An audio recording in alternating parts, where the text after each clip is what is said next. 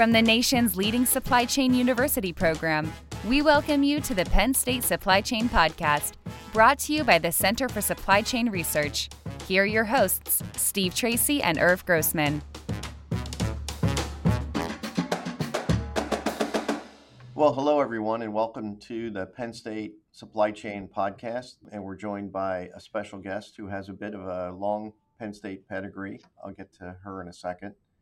In today's topic, we're doing a deep dive into a topic that is the intersection of business ethics, the environment, and social responsibility. You hear the term out there often these days ESG or environmental, social, and governance. And it's really important in supply chain, especially in today's globalized world where the supply chains are the lifeblood of our business operations and connecting you know products and services to customers and consumers worldwide. But the real question we're asking today is how can businesses ensure that their supply chains not only deliver shareholder value, but can also uphold their ethical environmental responsibilities? And so we're joined today by, I would consider a friend and a former colleague, maybe a colleague again in the future, Sophia Schuster. Sophia holds both an MBA and a master's degree in supply chain management from the Penn State Smeal College of Business. She has a background in the retail and education sector and her education so far is propelled by a desire to understand the impact of the way we communicate, combined with her personal interest in sustainability topics. So uh, we're pleased to have her with us here today. Sophia, welcome to the Penn State Supply Chain Podcast. Thanks so much for having me, Steve. I really appreciate it. So let's start with uh, you. Can you share a bit about your personal background, how ESG became part of your research interest, and uh, then we'll talk a little bit about your own research and, and what you um, what you know today. Yeah, sure. So, um, like you said, my background is really in the retail and education sector, and something that really stuck with me when I was working in retail, I had a manager who really stressed that the way that we communicate with our customers impacts their opinion of us and how they approach us every day. And I think that that was something that really resonated with me. And as I looked into some of the ESG literature, just the sustainability literature that exists within the business world, a lot of the emphasis is focused on what sustainability means to consumers and how businesses are kind of conveying their own ethics to those consumers and how that kind of propels purchasing decisions and so on and so forth, and even investing decisions. And so that's kind of what got me really interested in ESG because ESG, environmental social governance standards, or I think we'll get into that a bit later, but the way that that kind of harmonizes with corporate social responsibility is a really key component for modern business ethics. And so that's how I kind of got into that. So let's let's talk about the landscape a bit, right? So you've mentioned the three key aspects, right, of environmental social governance, but when we think about compliance in the supply chain, can you explain the distinction between what is maybe mandatory that firms have to do and what is voluntary, and maybe some examples of how businesses think about those things differently. Mm-hmm, sure. So, when we talk about compliance, that's really, I mean, compliance means that there's some kind of repercussions to failure. And so, compliance is really mandatory. That's anything coming from government bodies, regulations, this that would be mandatory. Like I said, wherein failure to comply has some kind of defined consequence that's set forth by the agency or group that's defining it. An example that I'm kind of familiar with is a more recent piece of legislation out of California called AB 1200. AB 1200 is in an effort to moderate the chemicals that are being used on cookware has been part of the California legislature. It was just implemented in 2020. And it's basically asking large companies to show what chemicals are being used on their cookware. Uh, and so, failure to comply, failure to report their suppliers and what is going into their products has some kind of consequence. We might also see, um, you know, disclosure standards that are enforced by organizations like the SEC, which I want to go into a bit later when we talk about the silver lining. But those are the types of mandatory compliance. Mm-hmm. A lot of the work that I did when it came to the research was looking at voluntary reporting. Anything that the company is putting out, maybe it's an ESG report, annual or semi annual, you might also have uh, press releases where a company is announcing something that it's being that's being done that it's probably proud of. So you're assuming it's going to be very positive. Same thing with those ESG reports. And then what we also see has been the emergence of these ESG ratings indices where uh, companies will use these ratings to kind of bolster themselves among their peers and they get a grade for their ESG efforts. Uh, so that's kind of where we see the difference between what is mandatory and what is voluntary. I think one of the biggest differences when we talk about this is what's mandatory is it's it there's no bias to it. It's what you disclose, it's what you're required to disclose. Whereas voluntary it's going to be positive. You're not really going to be all that I mean businesses aren't going to be all that interested in highlighting what they're doing wrong or if they are doing something wrong, they'll be able to spin it in a way that says we're going to address it in such and such a fashion.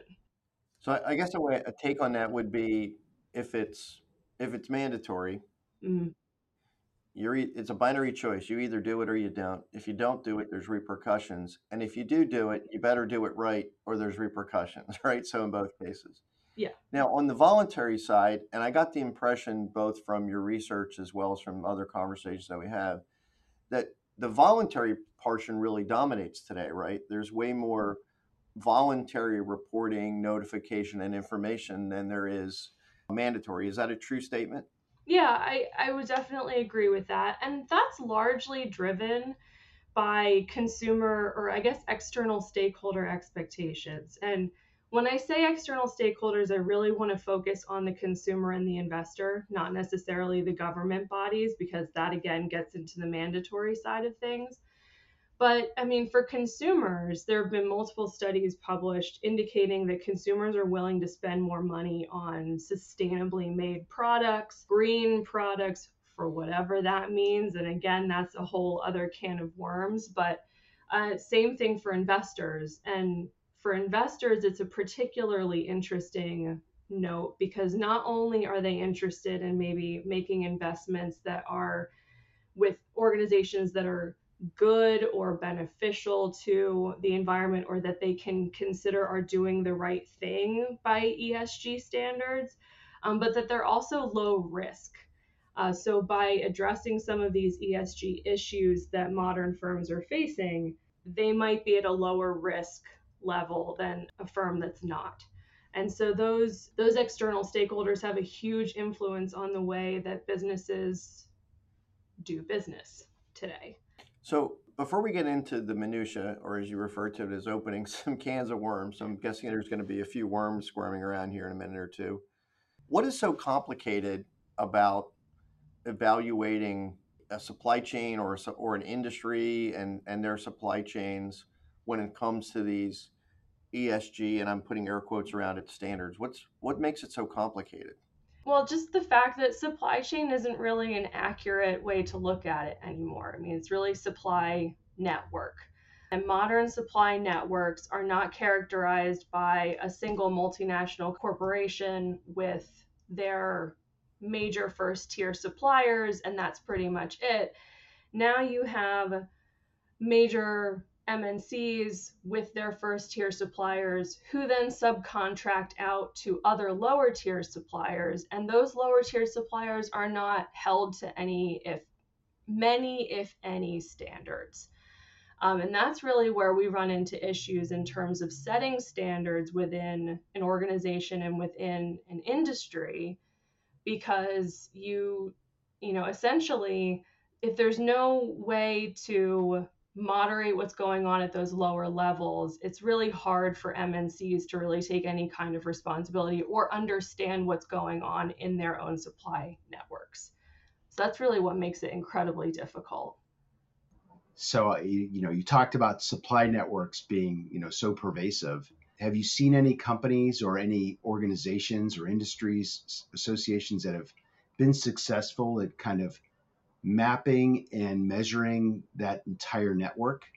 Yes, definitely. I, I hate to be kind of um, get up on the, the Patagonia soapbox, but they have actually done a fantastic job at tracing their entire supply chain and being very transparent about it. That's kind of in that same or on that track, I suppose. There is a very common misconception that by a multinational corporation having this good behavior, this good ESG behavior, or having something that's very well laid out within the corporate network, that that is automatically going to, it's like the trickle down effect, that it's going to go down to your first tier suppliers who are going to integrate it with their second and third tier suppliers. There's been a lot of evidence to show that that's not necessarily true. There was a great paper by Dr. Gioia and Dr. Villena both who were associated with Penn State in 2020, where they showed that that was not true and they kind of highlighted these nine multinational corporations or MNCs that have been kind of leaders in their particular industry and still there were a lot of inconsistencies along the supply network. And so just that alone, I think, kind of tackles a, an assumption that a lot of MNCs rest on uh, for, for ESG what uh, Villena and Gioia actually laid out then was that there's kind of this hope that you can integrate a lot of different types of practices, what they classify as uh, direct, indirect, collective, and global. So a direct practice might be anything that the buyer firm is sort of putting into place specifically with their supplier. Um, those might be audits and those audits might be done with that particular MNC, or it could also be done in a collaborative way, which is then a collective mechanism. So the lines are very blurred. And when I say collaborative, I mean um, the MNC might be working with other organizations within their same industry who will sort of monitor those same suppliers that they are working with together, that they share. And any punishment that comes from the audit can either come from one MNC or from the collective whole. So it sort of depends on how they might have that structured.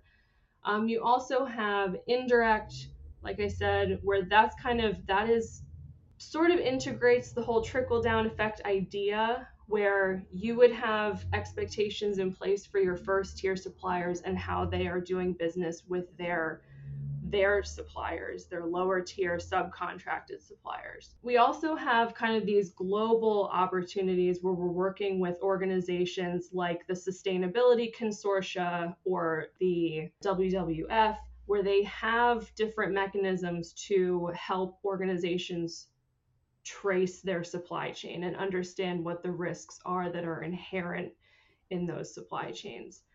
So I know that's a very long winded answer, but those are kind of some of the key techniques. All of that comes back to the imperative nature of having a transparent and traceable supply chain. Because the more information that you have, the more knowledge that you have and you know how to address those issues. And we've seen time and time again in history where not having that understanding has come back to bite companies many times. Now, Sophia, I have uh, firsthand knowledge because, full disclosure here, Sophia and I worked together for better part of six months. I was one of her paper advisors for her master's paper in this area. So I got to read some really cool research in this space. You talked earlier about rating. You just got finished talking about what companies should do and other research associated with how they should work toward both mandatory and voluntary compliance. But then there's these ratings out there, right, that are offered by agencies that I think have the intent of trying to create a level playing field. But when you looked into these ratings, you saw there was kind of a difference between what the ratings agencies were doing and maybe what best practice was. Can you talk a little bit about that? Yeah, absolutely. Well, so I think there are two important things to know about these ratings agencies. First of all, there are 600, more than 600 uh, ratings indices that exist in today's business world. And essentially, they all suggest uh, that they are measuring the same thing. And so you would think that because of that, if they're measuring the same thing, ultimately they're going to be getting similar results.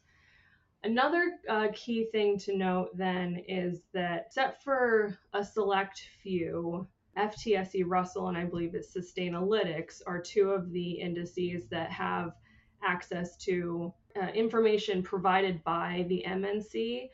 Otherwise, a lot of these ratings indices are dependent on publicly available data. And so that in itself is going to be very limited, again, based on something that a company might want you to see. That's going to be coming from those ESG reports and those, those news reports as well. Yeah, and we've already established that most of that is voluntary. Right, right? exactly. Most of, most of it is not mandatory or compliance related. Exactly. Okay. Uh, and so what we're seeing then is that there's this disconnect between what we just said, those direct, indirect, collective, and global efforts that are really imperative in um, procurement and just in supply networks in general that make a difference in uh, improving the transparency and traceability of a supply network.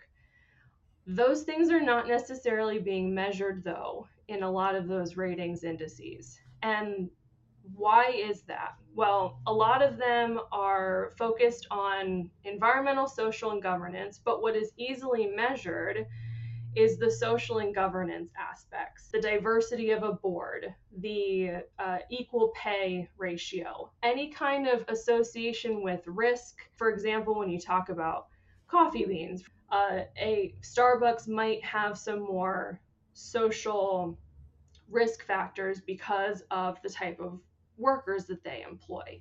Uh, and maybe not giving a fair wage to those workers. So, those types of things are easily measurable those, generally speaking, across all ratings indices are considered the key or mandatory things that are being measured. The optional things that are being measured is the environmental pillar. And that is particularly problematic when you think about what these ESG ratings are telling consumers and telling investors, or at least what their assumptions are about what they mean. Uh, and so I think a huge issue is that disconnect because if what gets measured gets done, you know, old adage in the business world, if what gets measured gets done, we are not rewarding firms in those ratings agencies or ratings indices to do what is necessary on the environmental side. So I guess I struggle a little bit because you know I, I, think about the measurement of things like other rules that that talk about child labor that's being measured. You know other things about using Uyghur labor in in uh, in, in they're being measured right now. There's laws being passed in, in those areas here, specifically in the U.S. I mean, I see those the ability to measure the results and compliance somewhat similar. Am I wrong? Uh, no, you're not wrong, but that is, I mean, the uh, Uyghur labor, that is mandatory. And so, what we're really focusing on right now is what is voluntary, what companies are actively, openly reporting that they are doing. And so, when you see uh, the publicly, of, of course, compliance with regulations is going to factor into, or those mandatory regulations is going to factor into a score uh, for from the ratings index. Yeah. So then, what about mandatory compliance? And when does that come into play? So mandatory compliance, I mean, it comes into play always, I guess. But you know, we have to think about that. There are certain when you talk about mandatory compliance, there are going to be various levels of that. Uh, you might have local or state level regulations that uh, depending on what state it comes from, is going to have more teeth. So let's actually return to that AB 1200 example that I mentioned before. You know, like I said, there, that regulation was put into place for identifying the different toxins or chemicals that are being used in cookware. And there has actually been a lot of talk within restaurant supply company circles that suggest that maybe they just won't do business in California and so there are ways to get around some of these regulations. It's actually, I mean, especially when you talk about state and local regulations, that you know, you can not deal with a local area. That's really not a big issue. When you talk about a state like California, I believe it's a $138.5 billion industry. The restaurant industry is a $138.5 billion industry. It accounts for maybe, uh, I want to say 10% of the employment in the state. That's a huge impact. And so even the fact that these com- these companies, these organizations are talking about, we'll just forget California. That mean that suggests to me that they're not necessarily willing to pay the price of compliance in that state, and that's big. Now, think about it. If it wasn't California, which obviously commands a huge amount of power in the American legislature, I mean, if you talked, if, if you said the same, if you said the same legislation was going to come out of South Dakota, any any smaller state with a lower population, it's pretty easy to understand why companies would be able to just discard that regular that compliance, that mandatory regulation right then and there. Okay, so that's great. California obviously passed something that has quite a bit of teeth. They're able to be more specific the further out you go, the more power that you get behind legislation, they might have to, in an effort to get more people from both sides of the aisle on board, you have to kind of make concessions on what is and is not acceptable. And so, even though you have maybe regulations like the Uyghur uh, forced labor prevention, there might have been more concessions made in that regulation. I'm not, I, I can't speak to it very directly aside from just general knowledge of it, but there might have been more opportunities to go deeper at a state level than is possible at a federal level. The way I like to think about this, Sophia, correct me if I'm wrong, is that, and you sort of established this earlier, we've got two buckets. We've got this compliance mandatory part mm-hmm. that firms sort of have an inherent incentive either to, as you've already said, I'm not going to play in that space, so they can self select out. Or if I am going to play in that space, I'm pretty much obligated to comply. Otherwise, I'm going to get a big old black eye one way or the other. Mm-hmm. So that part is kind of straightforward. But then you also said there are hundreds, I think you said 600 ratings agencies more than 600. More than 600 who are publishing data about firms that tell a story about how this firm is doing for environmental, social governance. Mm-hmm.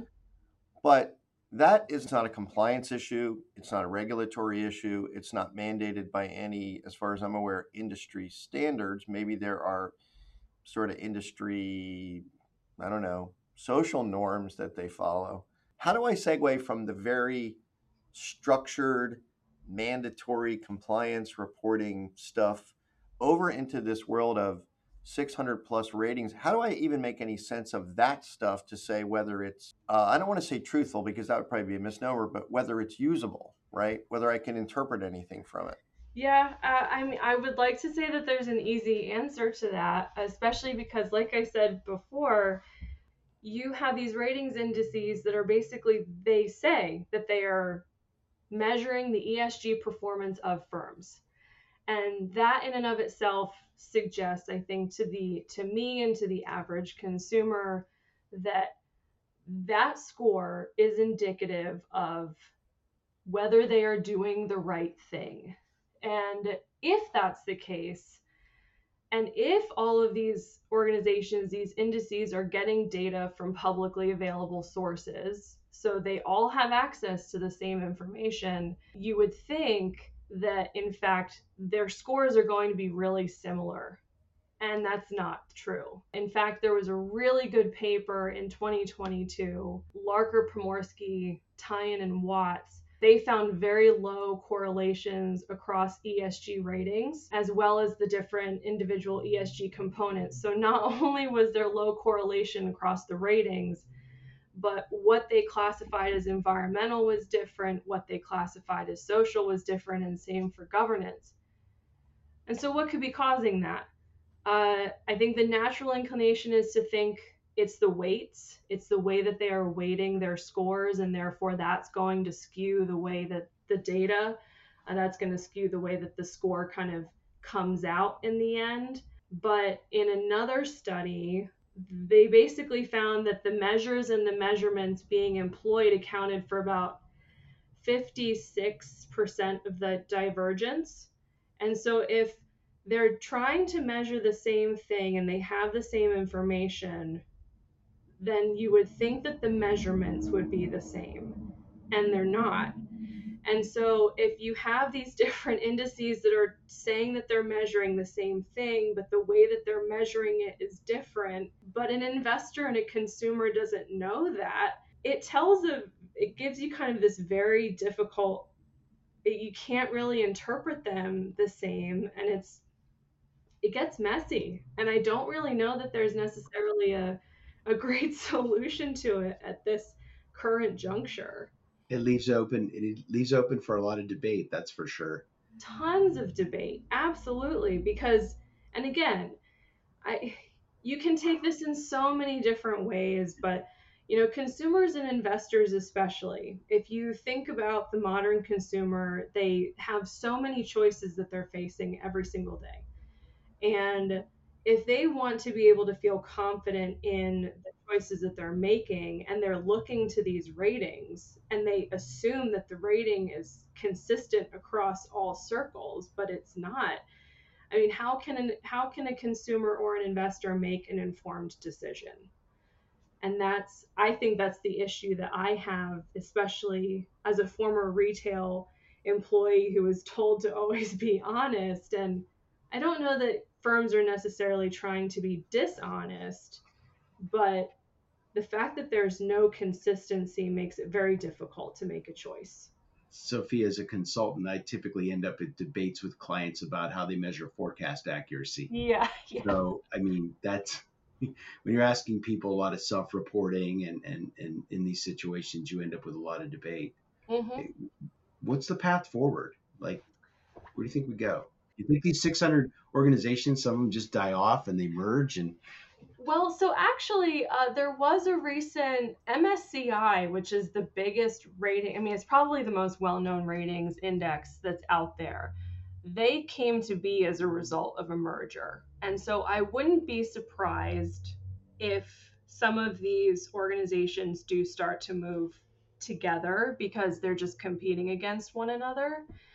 But I think you bring up a good point. It's like a lot of uncertainty and doom and gloom that I'm talking about here, but there's actually been some really interesting movement forward just in the last couple of years. So, one example in 2023. I think it was March 2023, early 2023. I know that. The SEC announced new ESG disclosure requirements that are supposed to strengthen and standardize climate related disclosure. And Goldman Sachs was actually the asset management group was fined for non-compliance because they indicated that the way that the data, the research was done left those investors oh, that they were the investors were basically uh, exposed to greenwashing and that uh, they didn't have all of the necessary information to make that informed decision. So, right there, you have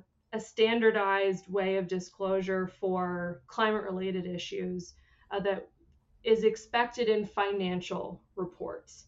So, that's kind of a we're talking, we're sort of talking about voluntary reporting. This is a, a mandatory report, of course, but I think that a lot of the ways that um, mandatory reporting exists is going to inform the voluntary reporting and may, I hope, inform the way that ESG ratings indices approach their methods. Because if we're punishing companies for being non-compliant in disclosure, we would hope that those ratings indices become a little bit more consistent in the way that they're reporting or getting their information. One quick, uh, I'll call say final technical question for you on your opinion on this. So, if I and our audience is going to be primarily um, supply chain or just business professionals in general, and they're listening to everything that you just said, and they're trying to think about their own decision making process going forward. So, what would be your advice to a business professional who wants to do the right thing, knows that there are lots of choices out there as far, to rate, as far as ratings agencies and differences in what they're going to get? What can they do to, to try to do the right thing, not just for their firm, but also uh, in utilizing these ratings agencies to tell the right story about what they're actually doing? Yeah, that's a great question, especially because um, there was a study from KPMG that said that 75% of businesses, companies globally are not necessarily ready for these disclosure requirements. And so that's a huge indicator there that ESG data makes a lot of organizations nervous. And I think rightfully so, because as we've discussed, it is a widely saturated and complex wild west out there. I think if I had to make any recommendations, I would really focus on from the procurement perspective because when you know procurement has you know it interfaces at every level of the business. It's the deal maker the designer the you know everything sourcing. I think that's one of the biggest areas that organizations can make an impact and like I said, that can come in a variety of different ways. But when you work with organizations like the Sustainability Consortia, which has its own uh, transparency traceability mechanism, it's called Thesis, where it helps organizations kind of map their supply chain and identify areas of risk. I think that's a huge first step having that understanding of what exactly is going on, not only with your first tier suppliers, but who they're doing business with, is vital for doing the right thing and for protecting yourself from risk. And I think that a lot of that would then fall into improvement opportunities within the sustainability ratings indices because avoiding risk addressing any opportunity for risk is ultimately going to improve the social. It probably should improve the social and likely the environmental scores, but definitely the social because, like we said, those are mandatory for a lot of those ESG ratings indices. And so that's going to give them a lift as well. And I you know, I guess I'm a little bit biased. Have more people on your team who are well versed in ESG metrics and what you can do from a publicity, but also from a back end standpoint is going to be really crucial. So it sounds like what you said is try to do the right thing and do the right thing, and eventually the ratings will catch up with you and recognize what you're doing. Yeah, that's uh, it's probably not the best answer, but yes, that's it's the best that I've got right now. Well, on behalf of the Smeal College of Business here at Penn State University, the Department of Supply Chain Information Systems, and the Center for Supply Chain Research, both Irv Grossman and I want to thank our guest today, Ms. Sophia Schuster, MBA and master's degree from here in supply chain management, for talking to us about environmental social governance, the landscape, mandatory and voluntary reporting, the ratings agencies, with a little bit of advice for all our professionals on how they can think about the environment uh, not the environment literally, but the environmental ESG. And uh, hopefully, we get her back here in a couple years so she can talk about how it's changed. And uh, sounds like there's a lot of room for improvement. Again, thanks, Sophia, for joining us today. Oh, thank you so much, guys. I really appreciate it. Thanks for listening to the Penn State Supply Chain Podcast, brought to you by the Center for Supply Chain Research at Penn State. For information about our sponsorship opportunities, research needs, and professional development offerings, please visit smeal.psu.edu forward slash CSCR.